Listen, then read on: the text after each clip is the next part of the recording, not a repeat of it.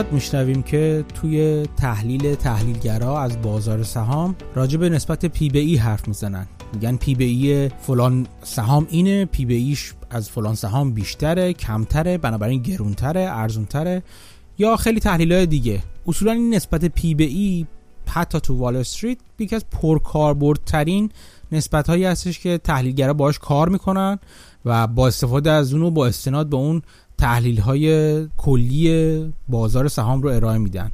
امروز می‌خوام کمی راجع به این نسبت P به E صحبت کنم و اشتباهات زیادی که راجبش وجود داره و می‌خوام بهشون اشاره کنم و بهتون بگم که چرا نمیشه P به E ساده رو به عنوان یک نسبت معنیدار به تنهایی استفاده کرد و چه نکات دیگه ای رو هم باید لحاظ کرد و P به E بالا یا پایین لزوما به تنهایی معنی خاصی نداره.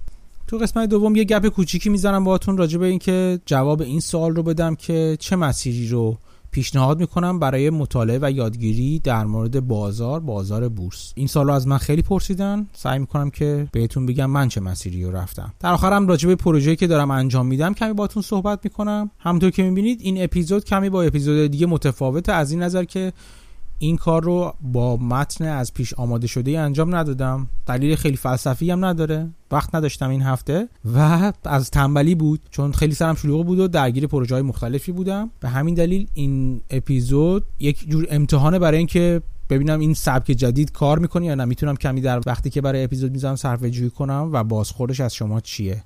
با من همراه باشید و ببینیم که این اپیزود راجع چه چیزایی می‌تونیم باش با هم دیگه حرف بزنیم. سلام من مهدی هستم و این 21 کمین قسمت پادکست من به نام پرس زنی در بازاره. با من همراه باشید.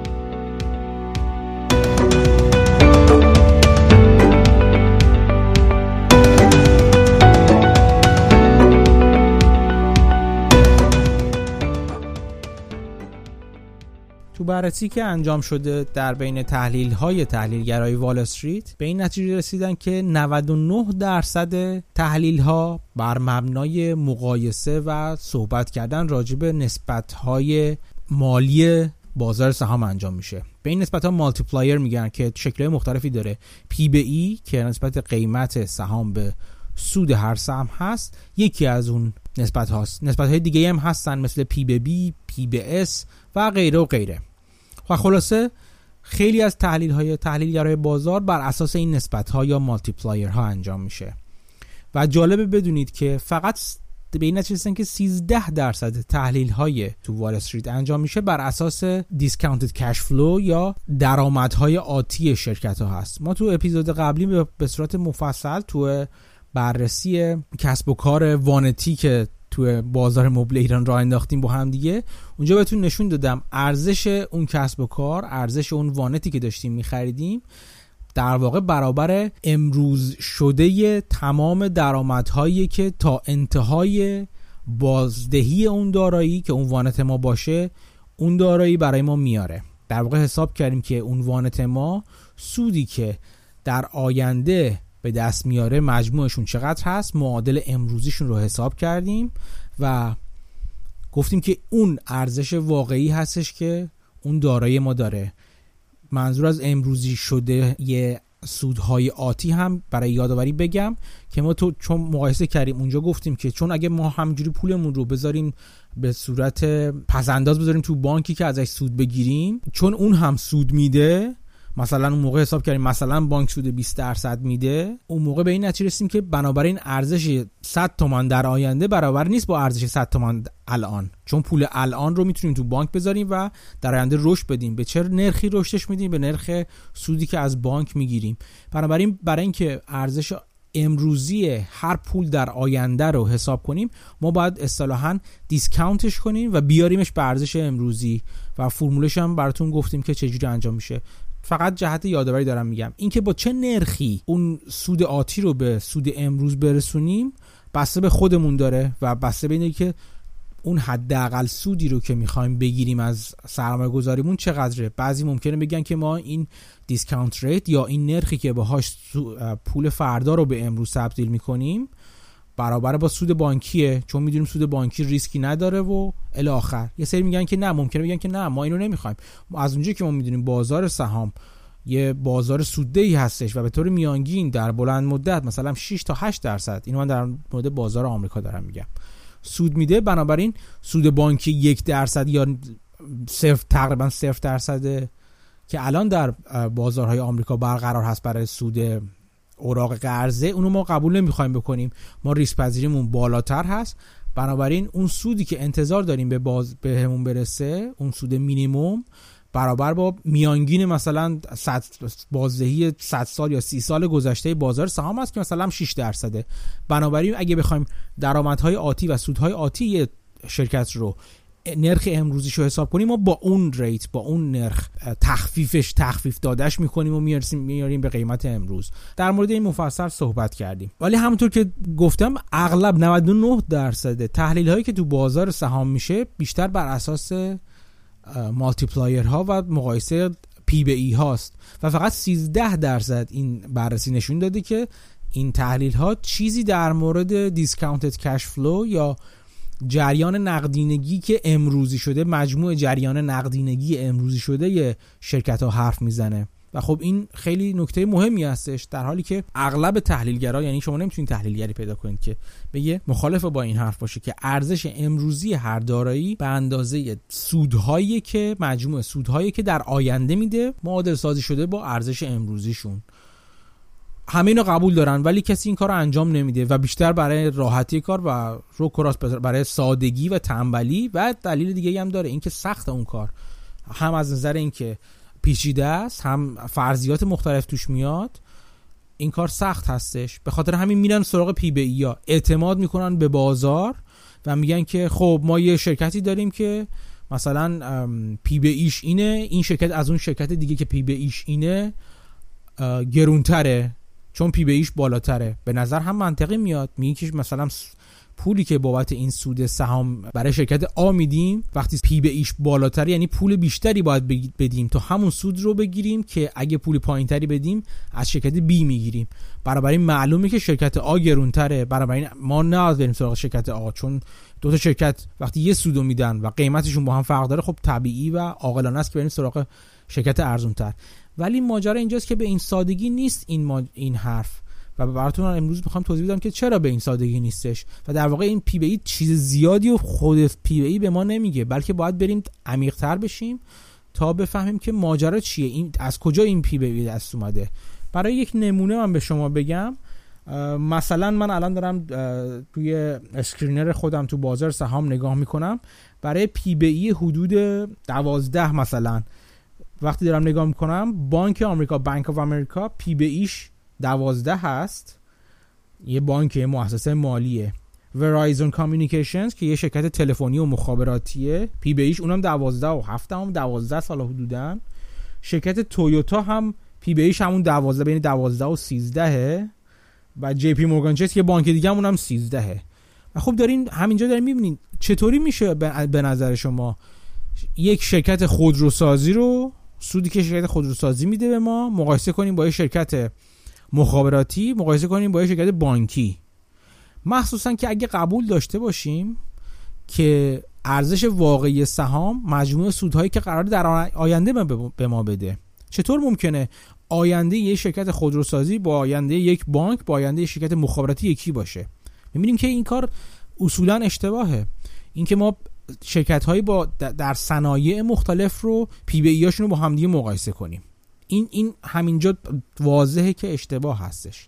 یه کار دیگه ای که تحلیلگرا انجام میدن اینه که بعضا مثلا میان میگن که خب ما P به E تاریخی یه شرکت رو بررسی می‌کنیم. یعنی مثلا میریم سراغ اپل میگیم که P به E اپل اینجوری بوده که در طول تاریخ مثلا حدود 10 12 بوده. الان P به E اپل شده 20 خورده ای مثلا 30 خورده ای شده مثلا. یه شرکت خاص. و برای نشون میده که این اپل در این اینجوری میگن که اپل در این سطوح فعلی P به E پایدار نیست و قرار بیفته و خب برمیگرده به اون همون میزان قبلی قیمتیش. چرا؟ چون درآمدش همینه. درآمدش مثلا یهو ده برابر که نمی‌خواد بشه که. ولی اینو فراموش می‌کنن. یا تو تحلیلیاتشون نمیارن. و ازش رد میشن که ببینن که همونطور که گفتیم دوباره یه بار برگردیم به همون تعریف خودمون. ارزش هر دارایی برابر مجموع میزان سودهایی که در آینده اون دارایی به ما میده. قیمت امروزی شدهش من این قیمت امروزی شدهش رو باید کم کم فاکتور بگیرم. ارزش امروزی شدهش رو. به خاطر اینکه خب یادتون باشه که ما باید دیسکانت کنیم. این سودی که در آینده میده ارزش با ام... سودی که امروز داریم یکی نیست. بنابراین باید ارزش discount بشه و کم بشه بیاد به امروز برسه. وقتی انتقال پیدا می‌کنید در ماشین زمان حرکت می‌کنه سودی در آینده رو معادل امروزی می‌خوایم ببینیم کمتر میشه. بخوام یه اون سود می‌تونسته یه پول عادی می‌تونسته با یه سود بدون ریسک هم به اونجا برسه. برگردیم سر حرفمون. وقتی P به E اپل رو مثلا با P به E تاریخ خودش میانگین تاریخش مقایسه می‌کنن این واقعیت رو نادیده می‌گیرن که بررسی کنن که آیا این سوالی که باید جواب بدن من نه موافقت دارم می‌کنم نه مخالفت ولی باید بررسی بشه که فلان شرکت که داریم پی بی تاریخیش رو با پی بی امروزش مقایسه می‌کنیم و انتظار داریم این دوتا با همدیگه برسن آیا دورنمای اقتصادی که داره همونه؟ آیا ساز و کار کسب و کار ما همونه؟ آیا شرکت ما کار جدیدی کرده؟ یک مدل جدید کسب و کار رو وارد کرده؟ در مورد اپل مثلا من بارها نشون دادم. مثلا در مورد اپل اپل تا مدت های مدید به عنوان یک تولید کننده سخت افزار گوشی و کامپیوتر و غیره شناخته می‌شد.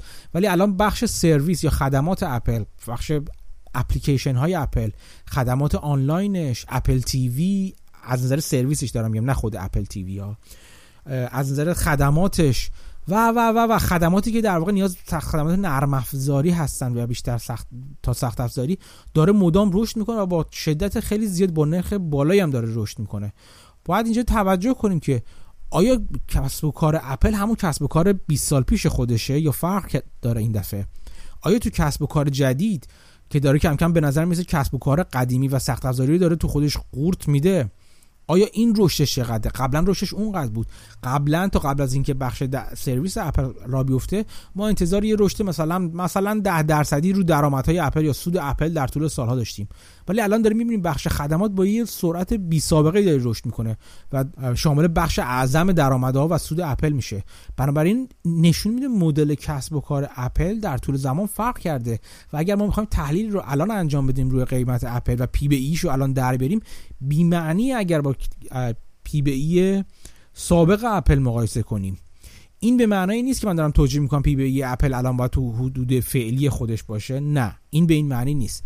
به این معنی که مقایسه با سطوح قبلی کسب و کارش یه کاری هستی که باید با احتیاط انجام بدیم و خیلی ساده نمی‌تونیم از روش بگذریم. همه اون چیزهایی که گفتم نشون میده که ما باید بفهمیم ساز و کار سودسازی شرکت ما چیه. اینو بارها من گفتم برای اینکه یک کسب و کار رو درست تحلیل کنیم و روش قیمت بذاریم در واقع سهامش رو بخریم ببینیم داریم درست می‌خریم گرون می‌خریم یا ارزون می‌خریم اینی که از کسب و کارمون از مکانیزم و ساز و کار کسب و کارمون سر در بیاریم. اینجا همونطور که نشون دادم وقتی چند تا شرکت کاملا متفاوت از هم دیگه شرکت خودروسازی شرکت مخابراتی و بانک یه بانک شرکت مالی P به E یکسانی دارن نشون میده که فقط در نظر گرفتن P به E و مقایسهشون با هم یک کار اشتباهی هست. ما باید بفهمیم شرکت ما سود خودش رو چجوری به دست میاره. چه بلایی قرار سر این سود در آینده بیاد؟ آیا شرکت همین سود رو مداوم به دست خواهد آورد؟ آیا این سود رشد خواهد داشت؟ تا کی رشد خواهد داشت؟ و همه این سوالا. همه اینا ما رو به این نکته راهنمون می‌کنه که بفهمیم تحلیل ما باید از روی تحلیل کشفلو یا تحلیل جریان نقدینگی یا سود شرکت حداقل. اینا با همدیگه متفاوتن که در آینده بهشون می‌رسیم. ولی این نکته در هر صورت باید برای همه ما واضح باشه که تحلیل یک سهام بدون تحلیل درآمدها و سود اون شرکت در آینده ممکن نیست. سال 1961 یک مقاله مدیلیانی و میلر دو تا استاد دانشگاه ارائه دادن که اونجا خواستن به این نکته برسن که سهام شرکت ها چجوری داره قیمت گذاری میشه. بر چه اساس قیمت یک قیمت رو روی سهام شرکت می‌ذاریم اونجا به این نتیجه رسیدن و گفتن که هر شرکتی ارزش هر شرکتی از دو بخش تشکیل شده. یکیش ارزش استدی استیت یا حالت ثابت و پایدار اون شرکته یکیش future value of firm یا ارزش آتی اون شرکته. این دوتا با همدیگه متفاوتن. به چه معنی؟ به این معنی که اون حالت استدی استیت یا حالت پایدار شرکت رو حالتی می‌دونن که شرکت ما بدون اینکه قرار باشه سرمایه گذاری جدیدی بکنه تو کار خودش در هر زمینه این محصول جدید بازار جدید و و و و. همین روندی که الان داره رو اگه قرار باشه ادامه بده یه ارزشی داره و یه ارزش فیوچر والویشن داره یا ارزش آتی داره ارزش شامل رشده. یعنی ارزشی که حاصل از سرمایه گذاریه که شرکت داره انجام میده تا درآمدها و سود خودش رو رشد بده در آینده و یک کار جدیدی بکنه. عملیات فعلیش رو فقط نمی‌خواد پایدار نگه داره بلکه می‌خواد سرمایه گذاری جدید بکنه عملیات آینده رو تو بازارهای جدید توسعه بده و غیره و غیره.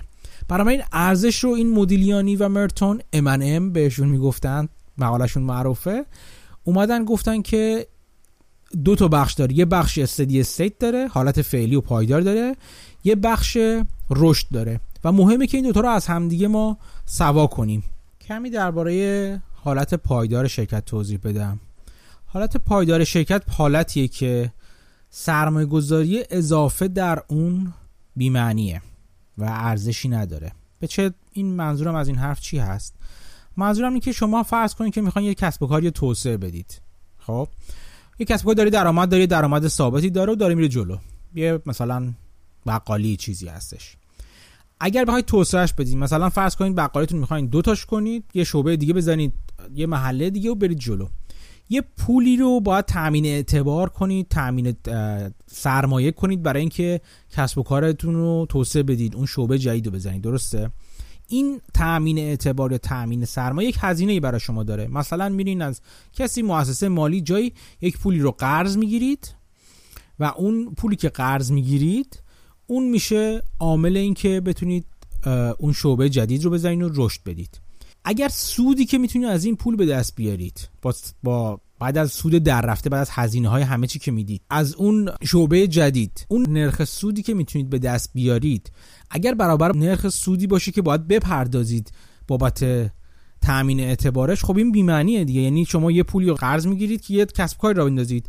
همونقدر ازش سود در میارید که پول بهرهش دارید می‌دید. بهره اون پول می‌گیرید. خب این عملا شما دارید بارکشی اون پول رو می‌کنید دیگه. هیچ فایده ای نداره. ارزش از اونجایی میاد که شما بتونید با 10 درصد پول رو قرض بگیرید از هر کسی 12 درصد رو اون پولی که قرض می‌گیرید سود کنید. این تفاوت اون اسپرد بهش میگن تفاوت بین سودی که شما می‌تونید ازش به دست بیارید و سودی که باید بپردازید به تأمین کننده اعتبار. این اسپرد یا این تفاوت هستش که ارزش کسب و کار شما رو مشخص می‌کنه. حالت استدی استیت حالتی هست.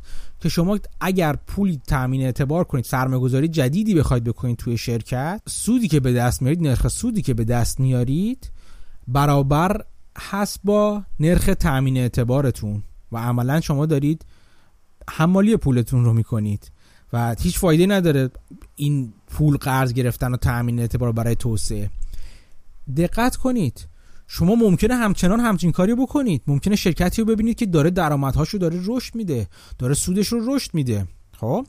ولی باید دقت کنید که این به چه صورت هستش؟ از کجا هست این محل تامین اعتبارش برای رشدش این سرمایه گذاریش و هزینه این تامین اعتبارش چیه؟ اگه از بانک داره می‌گیره آیا مثلا داره با چه سودی می‌گیره اینو؟ این پولی که داره قرض می‌گیره آیا داره سهام میفروشه؟ اگه سهام داره میفروشه سهام جدید صادر می‌کنه اون سرمایه گذاران که داره میان سرمایه گذاری می‌کنن انتظار سود چقدر رو دارن؟ این از روی محاسبات قیمت سهامی که داره صادر می‌کنه معلوم میشه. آیا داره اوراق قرضه صادر می‌کنه؟ چی هستش؟ اون هزینه تأمین اعتبارش چی هست؟ و بعد ببینید وقتی این پول رو گرفت و سرمایه گذاری کرد نرخ بازدهی که اضافه داره میشه اون سودی که اضافه تر داره به دست میاره بعد از این سرمایه گذاری چی هست؟ اگر سرمایه گذاری که می‌کنه دارای نرخ نرخ سودی که به شما میده برابر نرخ تامین اعتبارشه که فقط داره شرکت داره باد می‌کنه. یعنی عملا ارزشی رو اضافه نمی‌کنه به شما. درست سود رو داره اضافه می‌کنه ولی شما اون, پول اون سود رو می‌تونستید از قرض دادن همون پول به هر شرکت دیگه به دست بیارید. شما به عنوان قرض دهنده می‌تونستید وارد بشید و اون پول رو بدید به یک کسب و کار دیگه همون نرخ سود رو بگیرید. این همه دردسر هم لازم نبود شما بگیرید. درست حالا به قسمت کارآفرینی نشنا کاری نشه باشیم برای ارزشش دارم حرف می‌زنم در از دید سرمایه گذاران بنابراین مهمه که ببینید که اون نرخ سودی که از سرمایه گذاری به دست میاد آیا با نرخ هزینه که بابت تأمین سرمایه انجام میشه چجوری با هم دیگه مقایسه میشن؟ شرکتی در وضعیت استدی استیت که نرخ افزاینده سودی که می‌تونه از تأمین اعتبار بگیره با نرخ تأمین اعتبار نرخ سود تأمین اعتبار یکیه. در واقع فقط انگار پول از یه طرف گرفته و گذاشته از یه جیب گرفته گذاشته توی جیب دیگهش. عملا رشدش ارزشی رو اضافه نمی‌کنه. به این شرکت این شرکت بدی نیست. فکر نکنید شرکت بدی. نه شرکت خیلی خوبی هم هستش. به این شرکت میگن که شرکتی که در وضعیت استدی استیت قرار داره. میگن اگه شما بخواید تو این شرکت سرمایه گذاری کنید اون پی به ای که ازش انتظار دارید برابر عکس میزان هزینه سرمایه است. در مورد که این هزینه سرمایه چی هست صحبت بسیار هست. این هزینه سرمایه برای کلیت یک بازار تعریف میشه. مثلا میگن هزینه سرمایه cost of capital. برای بازار الان حدود 8 درصد هست مثلا. اینکه چجوری محاسبه میشه اینا بحث جداییه. ولی این چیزی که محاسبه میشه حالا به روش های مختلف با تحلیل های مختلف بالا یا پایین محاسبه میشه. مثلا میگن 8 درصد هست. این به چه معنیه؟ این به معنی است به معنی این هستش که اگر شما می‌خواین شرکت رو الان بخرید P به E که باید براش بپردازید عکس این 8 درصد هست. یعنی 100 تقسیم 8 کنیم میشه 12 و نیم. یعنی 12 و نیم حد اکثر P به E هستش که شما می‌تونید برای باید قاعدتا بر اگه عاقل باشید برای همچین شرکتی بپردازید. شرکتی که در وضعیت steady state قرار داره. یعنی سرمایه گذاری اضافه توش انجام بشه سود اضافه بر با سود معمول بازار و تامین سرمایه ازش به دست نمیاد. اینجا یک ژانگولر هایی رو می‌تونن انجام بدن. میگن خیلی خوب ما ما مثلا اگه هر 100 تومانی که بره هر 100 میلیونی که مثلا بره توی شرکت بقالی پروران ما که کارش این هست که شعبه جدید بقالی می‌زنه سودش یکیه. یه با یک سود میاد بیرون خب؟ ولی خب کاری که می‌تونم بکنم اینی که من چند جور تامین اعتبار می‌تونم بکنم. یکی اینکه تامین اعتبار رو برم از نزولخور محله قرض بگیرم 100 میلیون. یه راه دیگه اینه که برم از فلان بانک قرض بگیرم. مثلا 20 درصد سود بدم سود مثلا وام بهش بدم. یه راه دیگه اینه که مثلا برم از دوست آشنا قرض بگیرم که اونا با من بیشتر راه میان حاضرن مثلا با دو درصد هم به من سود بدن مثلا دو درصد سالیانه. یک کار کلکی که دیگه میشه داد اینه که شما بیاین تامین اعتبارتون رو با هزینه های پایینتری انجام بدین. یعنی اون قسمت هزینه سرمایه گذاری رو بچلونید. چون سود سرمایه سود کسب و کارتون ثابته. اونو میچرونید که این اسپرده این تفاوت بین سودی که می‌پردازید با سودی که به دست میارید رو بیشتر کنید. یک راهش اینه ولی خب اینم محدودیتی داره. شما بالاخره اون کسی که بهتون یه وامی قرض میده بر اساس یک وسیقه یا کلاترالی اصطلاحا وام بهتون قرض میده که مثلا بیزنستون باشه این کسب و کارتون باشه. بنابراین محدودیت هایی داره. شما نمی‌تونید بگین خب من همشو میرم هی میرم به تو بازار رو میرم فک و فامیل بهره کم قرض می‌گیرم یا میرم تو بانک.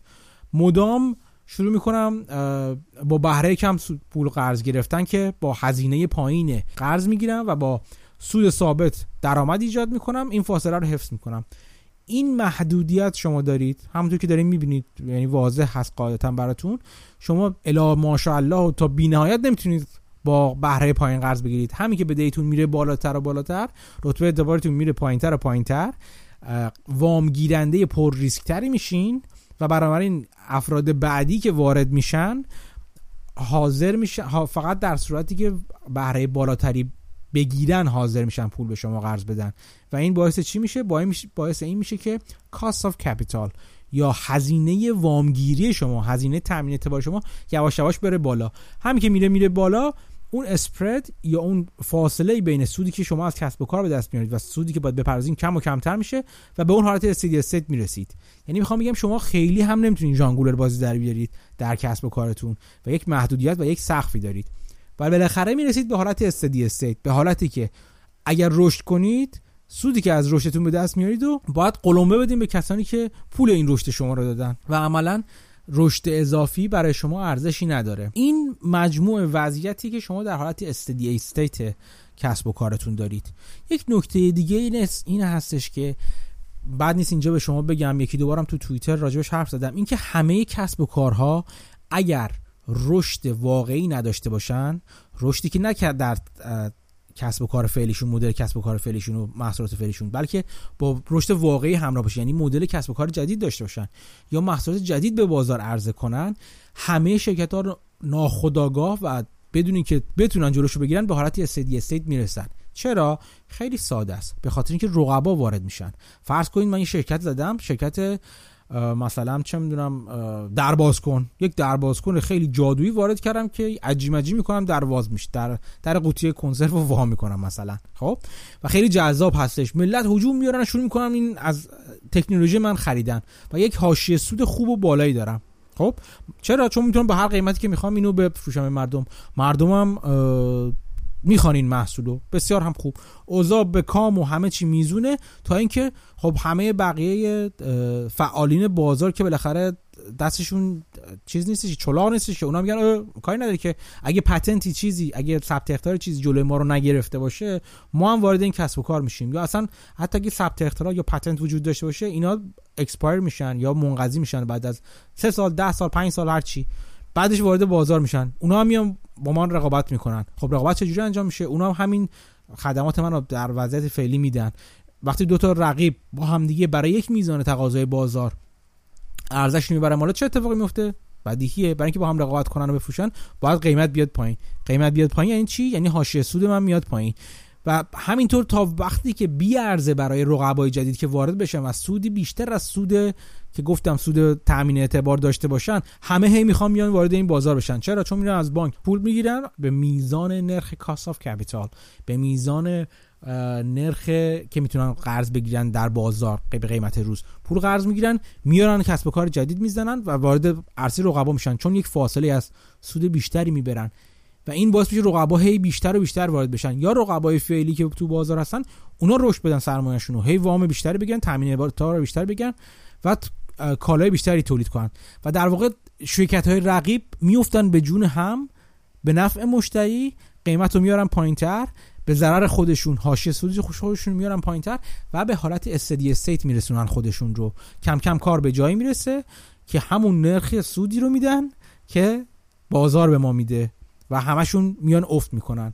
در واقع این همون چیزیه که میگن که قدرت نیروی ویرانگر آفریننده بازار هست یه جورایی. این رقابت شعار کپیتالیسم سرمایه گذاری همین هست که وقتی بازار آزاد هست رقبا وارد میشن به نفع مشتری و در بلند مدت به نفع مشتری با هم یه رقابت می‌کنن و هزینه رو برای مشتری میارن پایین در این حال خودشون رو نابود می‌کنن. داریم می‌بینیم که وقتی رقیب دوم میاد مجبورن قیمت ها رو بیارن پایین و همه به حالت استدی استیت می‌رسن. تا اینجا یک تصویر کلی از حالت استدی استیتی که تئوری میگه که همه شرکت خود به خود به اونجا ختم میشن. اگه حرکت جدیدی انجام ندن براتون تصویر کردم. و گفتم که اگر به حالت استدی استیت برسن پی به ای که حد اکثر باید براشون پرداخت بشه عکس هزینه ای هستی که برای تامین اعتبار میدن. مثلا به صور مختلف مثلا. به این نتیجه می‌رسیم که هزینه تامین اعتبار اگر 20 درصده بنابراین P به E که باید توی بازار باشه عکس این هستش. یک روی 20 درصد میشه 5 یعنی شما بی P به E 5 رو حد اکثر می‌تونید بپردازین. ولی شرکت ها پس چجوری از این از زیر این وضعیت steady state میان بیرون؟ چجوری از این دام رهایی پیدا می‌کنن؟ رشد. و اون چیزی که حالا می‌خوایم راجعش صحبت کنیم. چیزی که مؤلفه دوم ارزش شرکت رو می‌سازه. معلفه اولش معلفه استدی استیت بود. پولسازی و سوددهی شرکت در وضعیت پایدار و ثابت فعلی که سرمایه گذاری درش باعث رشد سریعتر از هزینه تامین اعتبار نمیشه و قسمت رشد. میایم به این می‌رسیم که شرکت ها چجوری می‌تونن اون عامل رشد رو ایجاد کنن. با من همراه بمونید تا راجبه اونم کمی با همدیگه صحبت کنیم.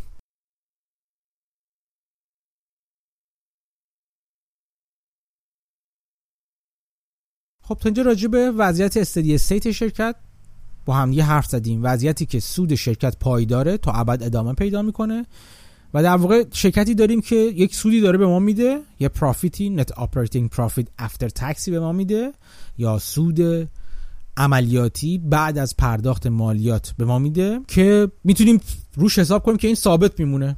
حالا انقدر ثابت میمونه که فقط مثلا معادل تاثیر تورم رو خونسا می‌کنه. من هی تورم تورم همیشه یه چیزی که اون وسط میاد و خرابکاری می‌کنه. به خاطر همین خیلی وقتا نادیده می انگارندش در حالی که تاثیرش تاثیرش رو در انتها در نظر می‌گیرن.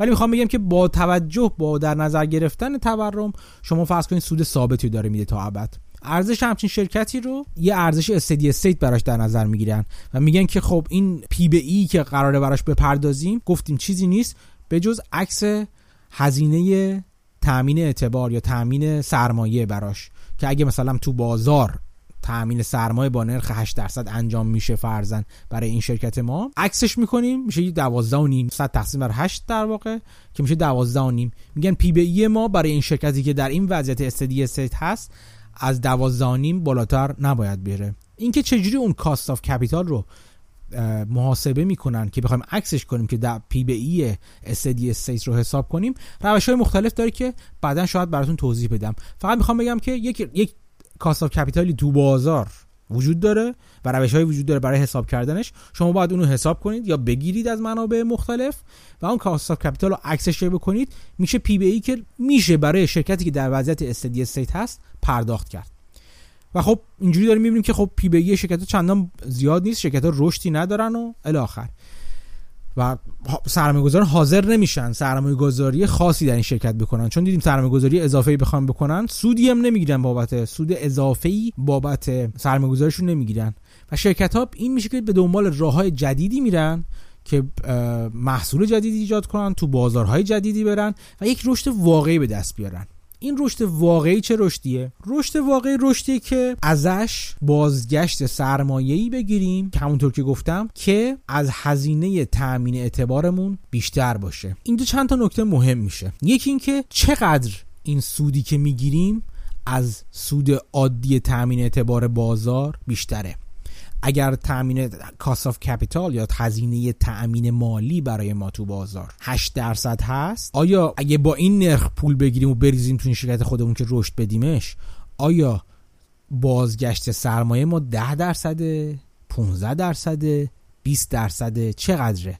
اون تفاوت تفاوت 10 درصد با 8 درصد 15 درصد با 8 درصد 20 درصد با 8 درصد اون چیزی که بهش گفتیم بهش میگن اسپرد یا فاصله بین سودگیری و سوددهی این چقدر هست این می‌تونه مهم باشه. یه بار دیگه تو ذهنتون مرور کنید که ارزش هر شرکتی مخصوصا ارزش آتیش حالا چه ارزش فعلی چه ارزش آتیش برابر مجموع سودهایی که شرکت به ما در آینده قرار بده. پس هر چقدر این اختلاف بیشتر باشه اون ارزش شرکت ما میره بالاتر. یعنی شما می‌بینید که سرمایه گذاری که می‌کنین توی شرکت شما هرچی نرخ بازدهی شما بالاتر باشه سرمایه گذاری شما با ارزشتر هست. نکته بعدی این هستش که خب این نرخ چیز خوبیه ولی چقدر چقدر می‌تونین این سرمایه گذاریشتون رو گسترش بدین؟ منظورم چیه؟ منظورم اینه که شرکت شما سود خالصی که می‌تونه بیاره چقدره؟ اگر اون شرکت بقالی پرورانه خودمون که بقالی های شعبای جدید می‌زنه تو چند تا می‌تونیم با همین نرخی که مثلا فرض کنید شما با پول 8 درصد از 8 درصد تامین اعتبار می‌کنید سودی که از اون پول می‌تونید بگیرید 20 درصده. بسیار عالی. خیلی هم زندگی خوب و شیرین دارید. خیلی خوب. چند تا از این بقالی ها می‌تونید بزنید آیا فقط یه دونه بقالی می‌تونید بزنید؟ آیا ده تا می‌تونیم بقالی بزنین؟ آیا ایران را بقالی می‌کنیم؟ چقدر می‌تونین این میزان و اندازه سودی که می‌گیرین چقدر هست؟ یعنی جدا از نرخ سودگیری شما میزان سودگیری شما مهم هست. اینکه تا چقدر می‌تونین شرکتتون بزرگ کنین. این یه نکته دیگه است. دومی این که باید توجه به این کنید که تا کی می‌تونین این کار رو انجام بدید. آیا بعد از اینکه ایران را بقالی کردیم و خیلی هم خوشحال هستیم نرخ 8 درصد از این می‌گیریم 20 درصد و از اون ور در واقع در میاریم آیا این باعث نمیشه که این بازار رو عزیزان و برادران مخصوصا ببینن و بگن خب ما هم وارد بازار میشیم؟ گیرم که بخوان خیلی هم دوستانه وارد بازار بشن و رقبای ما بخوان وارد بازار بشن. آیا این باعث نمیشه که این سود 20 درصدی که داریم می‌گیریم رقبای جدید وارد بازار بشن و همونطور که گفتیم بتونن کم کم این سود ما رو بیارنش پایین. چون گفتیم اونا هم وارد بازار میشن بقالی خودشون می‌زنن. هزینه های تامین اعتبارشون که همون 8 درصد فرض کنیم. و سودی که می‌خوام بگیرن 20 درصد باشه. اونا ممکنه بگن که خب ما برای اینکه رقابت کنیم در واقع تقاضا که همون هستش مجبور میشیم سود رو بیاریم پایینتر قیمت رو بیاریم پایینتر که مشتری جدید کسب کنیم و این فشار میاره رو شما. شما اگه نخواین شما هم همزمان با سودتون رو بیاریم پایینتر. اگه محصولتون دقیقا یکسان باشه کسب کارتون رو از دست میدین مشتریتون رو از دست میدین. بنابراین دو تایی با هم شروع کنین شاخ به شاخ کردن و به نفع مشتری به ضرر خودتون سودتون رو میاریم پایینتر. چقدر طول می‌کشه تا این سود شما سود اضافه بر سود تامین اعتبار شما بی چقدر طول می‌کشه تا 20 درصد شما بشه 15 درصد؟ بشه 10 درصد و کم کم بشه همون 8 درصدی که گفتیم. چقدر زمان دارین تا بتونین این تامین این سوددهی رو حفظ کنید؟ این سه تا نکته پس مهمه. نرخ سودگیری شما مهمه. میزان سودگیری شما گستردگی سودگیری شما مهمه. چقدر می‌تونین بزرگ کنین خودتون رو با اون سودگیری بهتر. و اینکه چقدر می‌تونین این سوددهی رو تا چه زمانی می‌تونین حفظ کنید؟ همه اینا تو اون میزان سودهای آتی که می‌تونین از شرکت خودتون بگیرید موثره. یک نکته مهم اینجا هست شما ممکنه شرکتی ببینید که داره رشد می‌کنه. تا حالا همین الان ما با این نکته به خوبی مواجه شدیم. باید ببینید هزینه این رشد شما چیه؟ چقدر سرمایه گذاری شده تو شرکت شما که ده درصد داره رشد می‌کنه سود شما؟ آیا 20 تومن گذاشتید توش. کسب کارتون سرمایه گذاری کردین که یه تومن بگید یعنی 5 درصد سود بگیرید. ولی از بابت اون 20 تومن که گذاشتین تو کسب کارتون باید 10 تومن یا 10 درصد سود بازار رو پس بدید. در این صورت شما رشدی که دارین در رشد دارین می‌کنید. شما همچنان پول از تامین اعتبار می‌کنید میز تو سرمایه میز تو کسب کارتون و رشدش می‌دید. خیلی عالی هر از بیرون نگاه می‌کنه میگه به به به به. درآمد داره میره بالا. سود شرکت داره میره بالا. سود عملیاتی شرکت. ولی دقت نمی‌کنه تو این سود عملیاتی شرکت میزان اینترستی که باید شما بدین میزان بهره که باید پس بدین آیا اونم داره میره بالا؟ آیا سودی که داره میره بالا کنتر از سود میزان بهره که باید برای تامین اعتبارتون بدین میره بالا؟ آیا شما دارین واقعا ارزش آفرینی می‌کنید یا از بین بردن ارزش می‌کنید؟ دیدم که اصلا از وام تامین اعتبار نمی‌کنید. شرکت شما. شما شرکتی می‌بینید که به به چقدر عالی. این داره سودی که داره میده داره رشد می‌کنه. درآمدش هم داره رشد می‌کنه ولی پول نقدی که داره از بازارم تامین اعتبار نمی‌کنه پول نقد خودش رو داره. ولی پول نقد داره هی آب میره و آب میره. هیچ اشکالی نداره پول نقدم قرار بر همینجا مصرف بشه. ولی آیا سرعت آب رفتن پول نقد شما از سرعت سوددهی شما بیشتره؟ آیا دارین پول نقدتون کم کم می‌خورید و در واقع سود کمتری دارید بابتش برمیگردونید؟ اینجور وقت هست که اون سرمایه گذاران activist وارد بازار وارد کار میشن. چون می‌بینن که شرکت داره به قول معروف به اصطلاح finance میگن value destruction انجام میده. داره ارزش رو از بین می‌بره. داره یک پولی رو که می‌تونه به صورت dividend به صورت سود سهام بده سرمایه گذارای خودش. اونو هر جا می‌خوان برن سرمایه گذاری کنن کم کم داره مصرف می‌کنه و سود کمتری از نرخ بازار داره به سرمایه گذارش داره برمیگردونه. اینا مهم هستش. شما متوجه بشین که هر رشدی به معنی ارزش آفرینی نیست. بعضی وقتا یک رشدی ممکنه با وجود داشته باشه که داره ارزش رو از بین می‌بره. این نکته مهمه. با بررسی صورتهای مالی شرکت می‌تونید به این نکته برسید. قسمت بعدی همون میزان رشد شما هستش. اینکه شما چقدر آینده رشد دارین. آیا وارد بازاری شدین؟ مثلا میگم مثلا در مورد تسلا حرف بزنیم. تسلا مثلا میگه که خیلی هم عالی ما داریم وارد بازاری شدیم که مثلا 10 تریلیون دلار ما الان عددش خاطرم نیستش. بازار کل خودروهای که در دنیا فروش میره سالیانه مثلا فرض کنید 10 تریلیون دلاره مثلا میگم خب. تسلا هم ادعا می‌کنه ما شرکتی خواهیم بود که مثلا وقتی وارد بشیم الان 5 درصد بازار خودرو رو اختیار داریم ولی می‌رسیم به جایی که مثلا 50 درصد بازار رو در اختیار خواهیم داشت. ارزش گذاری که شما روی تسلا می‌کنید باید بر اساس پتانسیل رشد تسلا باشه. اینکه تسلا شما چقدر در این بازار می‌خواد رشد کنه. آیا در یک با قرار 50 درصد سود بازار رو در دست بگیره چون بالاخره شرکت دیگه هم قرار وارد بشن دیگه. درسته؟ تسلا که تنها تولید کننده خودرو الکتریکی نخواهد بود. فورد و اینا هم دارن روش کار می‌کنن. آدی داره روش کار می‌کنه. بی ام دبلیو داره روش کار می‌کنه. شرکت ژاپنی بسیار رفتن جلو روش دارن کار می‌کنن. فوکس واگن آلمان داره روش کار می‌کنه. اینا همه بخشی از بازارن شما فرض کن خیلی خوشبینانه میگین آقا تسلا انقدر سری میره جلو انقدر خودروی خوب می‌سازه. 50 درصد بازار آتی خودرو در اختیار می‌گیره. این مهمه که ببینید که چقدر از اون افق پرواز شما چیه. تو ابد و ده شرکت شما نمی‌تونه رشد کنه که. بنابراین این مهمه که ببینین اون فرض کنید که تسلا شرکت سوده هم هست. سودی هم که میده بیشتر از سود بازار است. یعنی اون اسپرد رو داریم ما. خیلی هم عالی تامین اعتبار براش می‌کنیم و میدیم دست جناب آقای ماسک که بره جلو به تازه و بره جلو. ولی تا چقدر افق رشد داره این شرکت ما؟ این مهمه که شما در نظر بگیرید. از اون طرف آیا در چه بازاری داره رشد می‌کنه؟ آیا در یک بازار رو به رشد داره رشد می‌کنه یا در یک بازار رو به افول الان با توجه به مثلا در مورد همین تسلا حرف بزنیم. در با توجه به شرکت هایی که رایت شیرینگ هستن تشریک سواری بهشون اسمشو بذاریم. حالا مثلا همینجا رایت شیرینگ و شرکت هایی که شما مسافر کشی می‌کنن یعنی بین خودشون شما رو این ورور جابجا می‌کنن. میزان نیاز به مالکیت خودرو رو آورده پایین. نه در همه جا در مناطق شهری مثلا آورده پایین. همچنان در مناطق روستایی و حومه‌ای و خارج از شهر شما باید خود بهتره که خودرو شخصی خودتون داشته باشین و سخت براتون بخواین از اوبر و اینا استفاده کنید این از این نظر داره کوچیک‌تر میشه. از اون طرف خود تسلا وارد بازاری شده که خودروهای خودکار یا اتونوموس رو داره ایجاد می‌کنه. خودروهایی که نیاز به راننده ندارن. اینجوری میگن که این هم بازار خودرو در آینده کوچکتر خواهد کرد. چرا؟ واضحه. به خاطر اینکه شما فرضاً یه خودرو دارید صبح شما رو می‌بره میرسونه سر کار. خب شما که رانندگی نمی‌کنید خودرو خوش می‌بره خود خب شما رو میرسونه سر کار.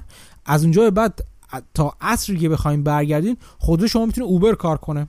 مثلا. خب؟ و این نشون میده که میزان خودروهای تعداد خودروهای توی جاده رو اینجوری این خودکار خودرو کردن و خودکار کردن خودروها میاره پایینتر. و در واقع اینجوری نیست که تسلا بگه ما الان تو بازار مثلا چه می‌دونم 100 میلیون چه 200 میلیون خودرو هست تو بازار مثلا آمریکا.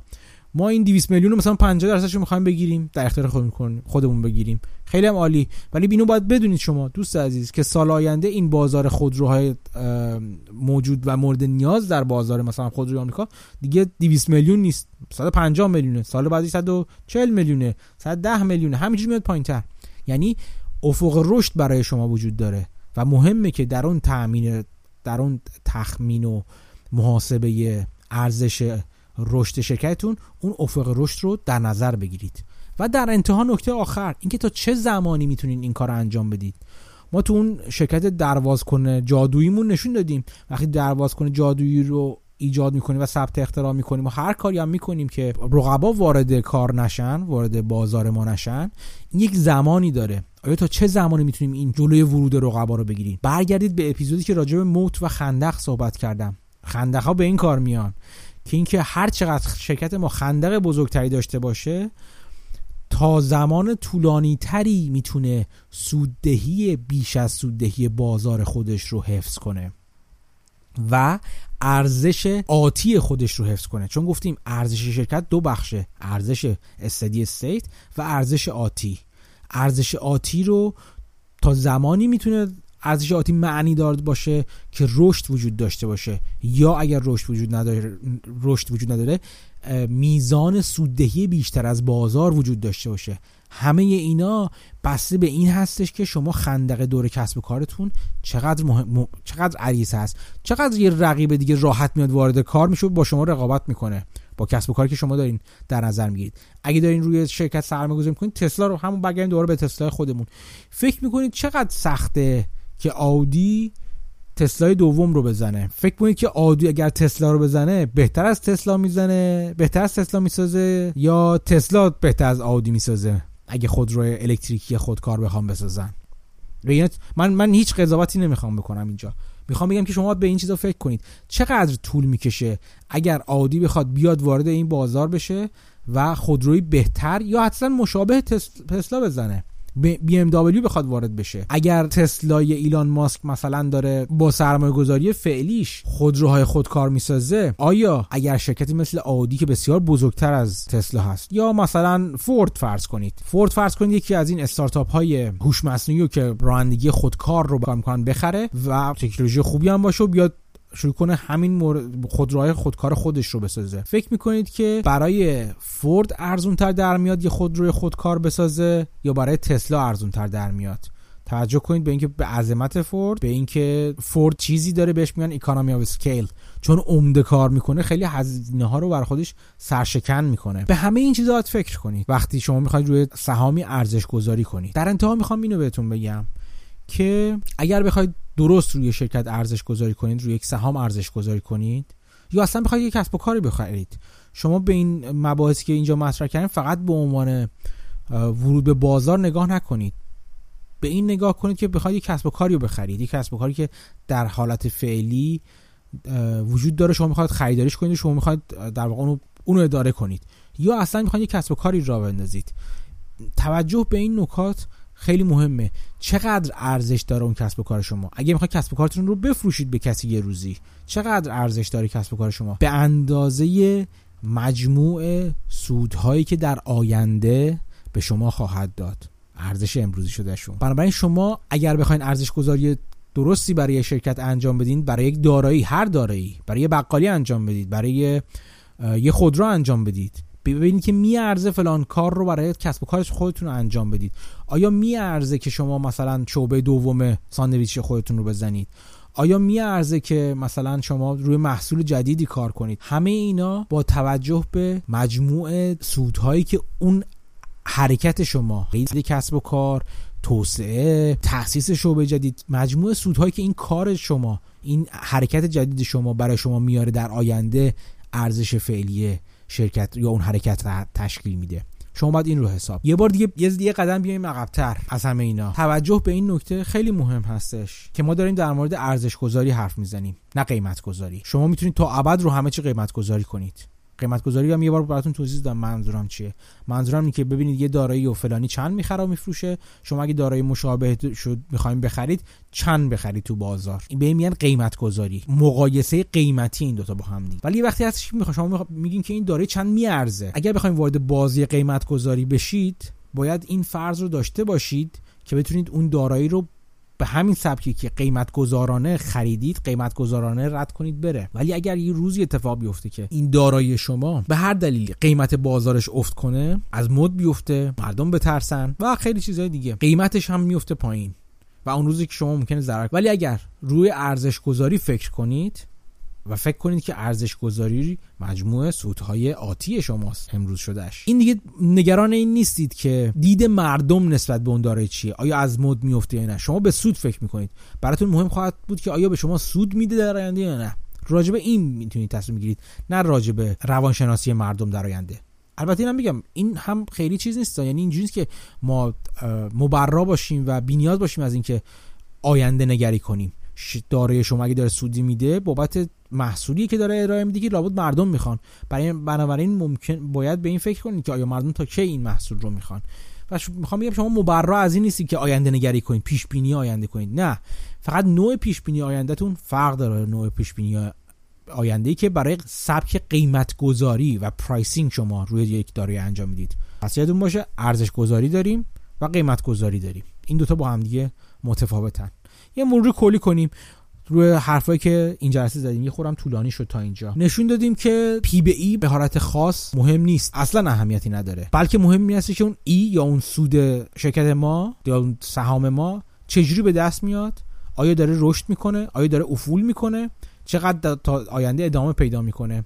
و الان در چه وضعی چقدر هزینه شده بابت اون رشدی که داره به دست سودی که داره به دست میاد؟ پی به ای خالی بدون بررسی سازوکار یک کسب و کار بیمعنیه. مقایسه دو تا شرکت با دو تا پی بی متفاوت هم بازم بیمعنیه. حتی مقایسه دو شرکت در یک صنعت مثلا دو تا بانک رو با هم دیگه مثلا پی بی ایشون رو با هم مقایسه کنیم بازم بیمعنیه. چه بسا؟ این دو تا کسب و کار ما که در یک صنعت هم هستن از دو تا سازوکار مختلف برای پول داره بودن دارن استفاده می‌کنن. مدل کسب و کارشون با هم دیگه فرق داره. یکشون بانک شعبه‌ایه یکشون بانک آنلاین فقط. چون که تو آمریکای شمالی و غرب می‌بینید یه سری بانک اصلا اصلا شعبه ندارن. همش آنلاینه. خب همچین بانکی هزیناش خیلی پایینتر خیلی متفاوته با بانکی که شعبه داره. درآمدش هم شکلش متفاوته. می‌خوام بگم نوع کسب و کار متفاوته و این تفاوت در شکل کسب و کار حتی در یک صنعت باعث میشه که آینده سودهایی که این کسب و کار ما به ما میده آینده از این نظر که رشد خواهد کرد تا کی رشد خواهد کرد چقدر خواهد بود اینا با هم یه متفاوت باشن. ارزش گذاری درست بنابراین با با پی به ای خالی بی‌معنیه. شما باید دو تا پی به ای رو با هم مقایسه کنید که کاملا کسب و کار یک جور باشن در یک صنعت یک جور باشن. مدل کسب و کار یک جور باشه. به خدمتتون عرض کنم که نوع سودگیری یک جور باشه بازدهی داخلی شرکت یک جور باشه. فقط در این صورت شما می‌تونید حساب کنید اگه دو تا کسب کار داشته باشین عینا مثل همدیگه باشن. آینده مثل همدیگه هم براشون در نظر میشه گرفت. این دوتا رو میشه با هم مقایسه کرد P به E شونو بگی آره یکشون P به E پایینتر داره یکیشون P به E بالاتر. اونی که P به E پایینتر داره بیشتر میارزه. چون من پول کمتری باید بدم بابت در گرفتن. P کمتری باید بدم بابت گرفتن این اون E یکسان مثلا. ولی اگر شرکت ما دقیقا یکسان نباشن شما اگر بخواید ارزش گذاری کنید راهی ندارید جز اینکه برگردید سراغ دیسکاونتد کش فلو اینکه مجموع سودهای آتی رو در نظر بگیرید. خب خیلی راجع به این صحبت کردم. دو تا نکته کوچیک رو بعد از این می‌خوام براتون بگم. بمونید که با من تا راجع به اون دوتا هم باهاتون صحبت کنم.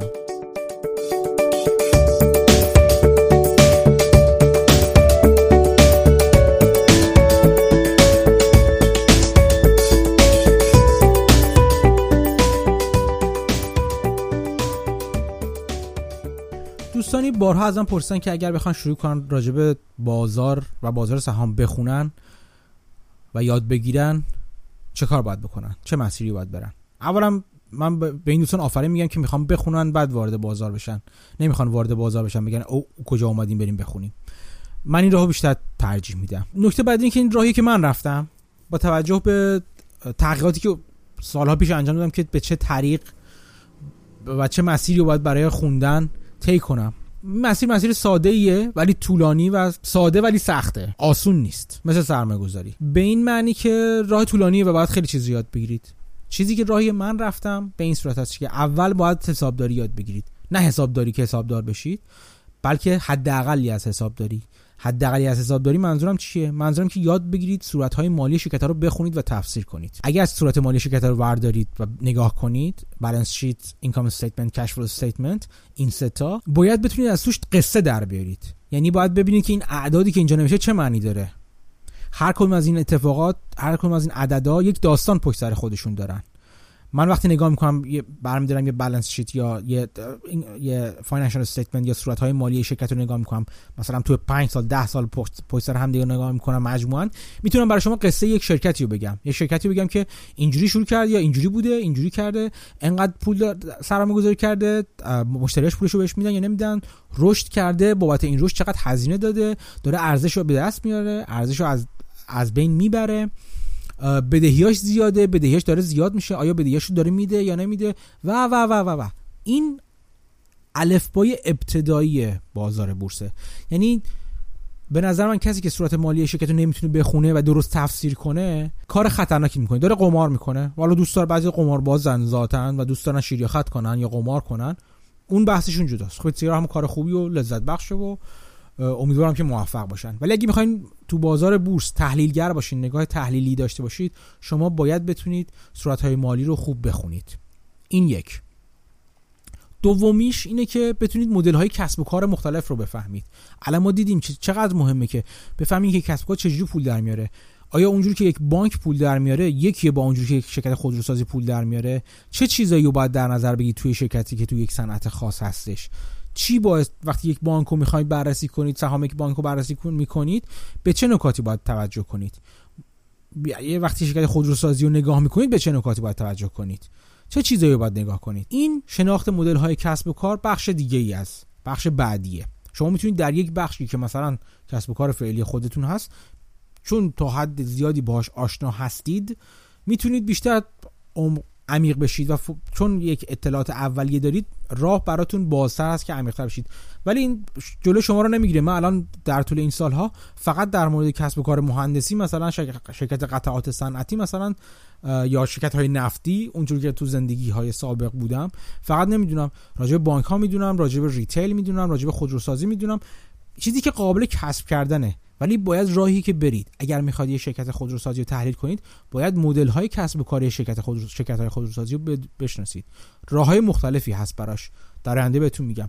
ولی این مهم هست. می‌خوام بگم که مهمه که مدل های کسب و کاری رو به کسب و کار رو بشناسید. ببینید کسب و کار از کجا پول در میآیند از کجا پول از دست میدن. آیندهشون چی هست؟ وضعیت فعلی تو دنیا چی هست؟ و و و و. چیزی که براش پرایمر ها رو معرفی کردم و تو کانال تلگرام بارها نمونهشو گذاشتم. اینکه شما برای اینکه آشنا بشید با یک صنعت با یک مدل کسب و کار و آیندهش و نگاه افقی یک big picture یا یک نگاه از ارتفاع رو نسبت به اون صنعت و کسب و کار به دست بیارید. primer ها یا آشنایی نامه ها مثلا بذارم براتون اسمش رو چیزهای خیلی خوبی هستن مدارک خوبی هستن که می‌تونید دانلود کنید یا به دست بیارید و بخونید و با اون کسب و کار تا حدود زیادی آشنا بشید. قدم بعدی یاد گرفتن از سرمایه گذارای خوبه. چیزی که ما نمونهش رو توی همین پادکست بارها بارها دیدیم. ببینید که سرمایه گذاری خوب چی, چی ببینن به قول معروف میگن یک راه که برای شما هستش که پیشرفت کنید مثل نیوتون که بر شانه قولهای علم ایستاده بود به قول خودش شما هم بر شانه سرمایه گذاران قبل از خودتون وایسید. ببینید کجا اشتباه کردن کجا اشتباه نکردن چی چه نگاههایی وجود داره. ایده بگیرید ازشون. ببینید که اونا چی, چی نگاه می‌کنن در بازار و چی باعث شده که موفق باشن؟ و اینو یه خوردم عمیقتر بشید راجبش نه در سطح اولیه. مثلا اینکه مثلا وارن بافت پیشرفت کرده و چه جور سهام سهام ارزون می‌خره سهام می‌خره تا ابد نگه میداره ایناش به قول معروف خراشیدن سطحی بیش نیست. باید عمیق بشین. همونطور که ما یه بار براتون گفتم چی شد که وارن بافت وارن بافت شد. وارن بافت مثلا از اینجا خیلی پیشرفت کرد که تونست مجانی از مردم پول قرض بگیره. تو اون چیزی که در مورد فلوت گفتم بهتون. مجانی پولی بگیره بدون که بهره بده و باهاش کار کنه. و این مدل کسب و کارش رو که با نگاه کردن به شرکت بیمه یاد گرفته بود اوورد توی برکشایر و مدل کسب و کارش رو عوض کرد. این ایده ها اینا میگن وارن بافت یکی دو تا ایده نداره. ده ها ایده مختلف داره و ده ها جور مختلف وارن بافت پول در آورده و از همشون میشه چیز یاد گرفت و ایده گرفت. نکته اینجاست که ببینید آدمای دیگه چجوری پول در آوردن فکر کنید کجاها اشتباه کردن و شما سعی کنید اون اشتباه رو نکنید یا چجوری تقویت کنید جایی که قوی بودن. آدمای دیگه که مثلا مثل وارن بافت الان محدود هستن به خاطر اندازه سرمایه گذاریشون چون یه سرمایه 120 میلیاردی و مثلا پول نقد 120 میلیاردی رو باید بندازه تو کار و کسب و کاری که به این اندازه بزرگ باشه وجود نداره که بتونه بخره. شما این محدودیت ندارید. خود بافت بارها گفته اگر الان یک میلیون دلار دستش باشه راحت سالی 50 درصد پول در میاره از روش. چون کوچیکه. با کسب و کار با سرمایه کوچیک خیلی راحت تر میشه سودای هنگفت در آورد. و خب من خودم شخصا اینو امتحان کردم دادم بله میشه. میشه.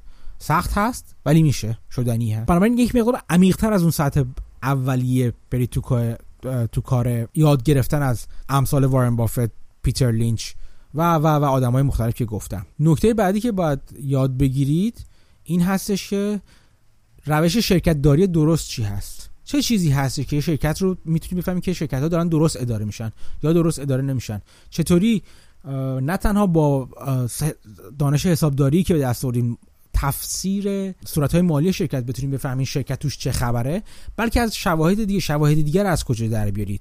چجوری بفهمین مدیریت شرکت داره مسئولانه عمل می‌کنه یا نه؟ برای این کار یک منبع خیلی خوب نامه های وارن بافت به سهامداران خودش نوشته. این نامه ها وجود داره تو خود سایت برکشایر. حتما اگه برین مجانی می‌تونید بخونید. وجود داره. من خودم این نامه ها رو زیاد خوندم و می‌خونم. مدام برمیگردم و می‌خونم. و به شما اونجا اونجا بارفت خیلی خوب درس میده. خیلی خیلی ها اینو گفتن و بی اقراق گفتن که به اندازه یک ام بی ای کار کرده براشون نامه های بافت. بخونید. نامه های بافت رو به شما توصیه می‌کنم. اگر بخواد یک جا به صورت کتاب هم بگیرید و مجانی نه مثلا دانلود نکنید یک جا یک جا به صورت کتاب هم وجود داره و می‌تونید نامه های بافت به سهامداران خودش رو بخونید. این مسیری که دارید من برای شروع به شما پیشنهاد می‌کنم. همونطور که دارید می‌بینید مسیر مسیر ساده یعنی اینجوریه که مثلا شما قرار فیل هوا کنید. نه خیر. قرار یک سری کتاب بخونید یه چیزی یه چیزی یک سری مفاهیمی رو یاد بگیرید. سرمایه گذار خوب بودن عجینه و در هم تنیده است با اهل مطالعه بودن و اهل یادگیری. یعنی یک یادگیر بلا انقطاع باید باشید شما. هر روز یک چیزی رو باید یاد بگیرید. حداقل یک چیزی رو باید یاد بگیرید. و تا انتها باید یاد بگیرید. هر لحظه مثل همون شرکت steady state و در حال رشده. اگه steady state بمونید یعنی دانسته های خودتون اضافه نکنید مطمئن باشید که درآمد سود شما steady state هم حتی نخواهید بود. یعنی این سود فعلیتون رو از سرمایه‌گذاری نخواهید تونید تونست حفظ کنید. اگه بخواید استدی استیت بمونید و مطالعه خودتون رو اضافه نکنید تا چیز جدید یاد نگیرید دانسته های شما کم کم مستحلک میشن. ارزششون مستحلک میشه. چرا که سوددهی دانش شما در طول زمان کم میشه. چون اتفاقات جدیدی تو دنیا داره میفته. بنابراین اگر می‌خواید یک سرمایه گذار رو به رشد باشید که ارزشش مستحلک نمیشه در طول زمان باید یک یادگیر بلا انقطاع باشید. این مسیر شماست. مسیر ورود و حضور مفید در بازار بورس از راه مطالعه میگذره و از راه یادگیری میگذره. حالا همش مطالعه نیست یادگیریه. ممکن از روش های مختلف شما یاد بگیرید. کلاس های آنلاین باشه تماشا کردن ویدیوها باشه مصاحبه باشه و مطالعه باشه. یا از نگاه کردن به بازار و کسب تجربه از باختن های پیاپی در بازار فارکس و از دست دادن های پیاپی در بازار فارکس باشه که یاد بگیرید مثلا که بازار فارکس به درد شما نمی‌خوره. منظور این که شما باید یاد بگیرید. خودتون رو تبدیل به یک constant learner به قول انگلیسی ها یا یک یادگیر دائم بکنید. این راه شماست. یک چیز دیگه هم می‌خوام بهتون بگم. یه ذره دیگه با من بمونید.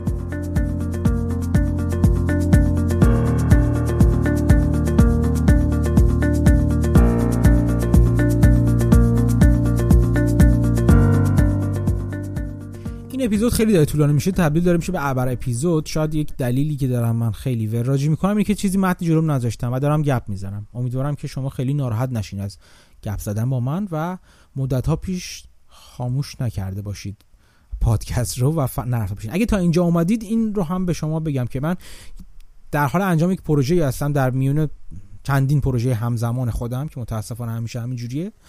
یکی از پروژه که دارم الان انجام میدم ایجاد کلاس های آنلاین هستش. دارم برنامه‌ریزی می‌کنم. هنوز هیچی شروع نشده. ابزار و سیلابس های درسی و این چیزاشو دارم آماده می‌کنم. یه سری کلاس آنلاین می‌ذارم. از ابتداییات سرمایه‌گذاری هم می‌خوام درس بدم. از اینکه شرکت ها چجوری به وجود میان چجوری تامین سرمایه می‌کنن چجوری صورت های مالی رو بخونین صورت مالی چی هستن و و و و و راجع بازار هست. این کلاس هم اینجوریه که من بیام خودم با ریخت منحوسم و جلوی شما نشون بدم. به صورت تخت های الکترونیکی هست. یعنی شما فقط اگه بخواید کلاس ها رو ببینید فقط در واقع یک تخت سیاهی رو می‌بینید که من روش دارم چیز میز از دیدن صورت نکره من معاف هستید. فقط صدای نکره من رو باید تحمل کنید. این شکل کلاسی است که من می‌خوام دارم آماده می‌کنم برگزار بشم. هیچ زمانی هنوز برای شروعش شروع واقعا انتشارش در نظر نگرفتم. فعلا در حال مقدماتش هستم. خیلی دوست دارم که هم به درد ایر دوستان و هموطنان عزیزم تو ایران بخوره هم به دست برای کسانی که الان در واقع همپای من در خارج از کشور دارن تو کار بورس هستن یا می‌خوان وارد بشن یا به روش های مختلف. اینجا در واقع تو بازار آمریکای شمالی مخصوصا که تا بسیار راحت قابل تامین به بازارهای دیگه دنیا هم هست. دلیلی که در مورد بازار ایران حرف نمی‌زنم اینه که سوادشو ندارم. خیلی رک من مدت هاست از بازار ایران.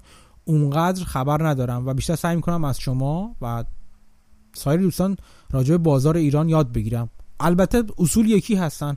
همچنان با عجی مجید هیچ جای دنیا پول در نمیاد. تو ایران هم اگه می‌بینید در میاد اون پول نیست. چیز دیگه است که داره در میاد. ولی بالاخره هر بازار سازوکارهای خودش رو داره که من در مورد بازار ایران آشنا نیستم. کلاس رو به دو قسمت قرار تقسیم کنم. یعنی برنامه هم این هست. که یک سری عمومی هست که همه استفاده به همه می‌خوره و هیچ فرق نداره که در کجای این کره خاکی هستید احتمالا به درد شما می‌خوره. و یک سری هستش که در مورد بازارهای آمریکای شمالی هستش. احتمالا بازارهای کلاسای مربوط به بازار آمریکای شمالی مجانی نخواهد بود. و این رو هم عمدن من جدا کردم از هم دیگه به خاطر اینکه به نظرم بی‌معنی از هموطنان ایرانی بخوام من پول بگیرم.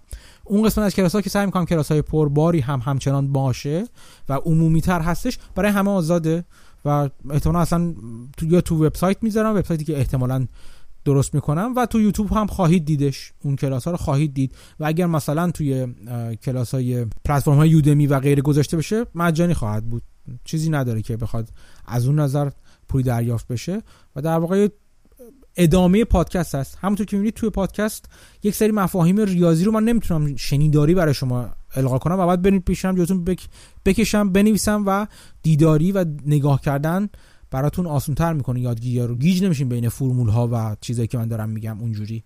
در واقع اون, اون بخش یه جور تتمه و در واقع بخش اضافه ای هستش که یه زمینه هستش که به کلاس خواهد بود و می‌تونه کمک کنه در فهم بهتر اون چیزی که تو. تو پادکست دارم ازش حرف می‌زنم بعضا مثلا این دفعه این صحبتایی که این دفعه کردم بخش غیر, غیر ریاضی مقالاتی بودش که مایکل مابوسین در طول سالهای متوالی منتشر کرده و توی کتاب خودش به اسم Expectations Investing هم ریز و دقیق تر نشون میده این کاری که نسیم نیکولاس طالب هم می‌کنه و من خیلی میپسندم تمام کتاباش بخش عمومی دارن یه بخش technical دارن؟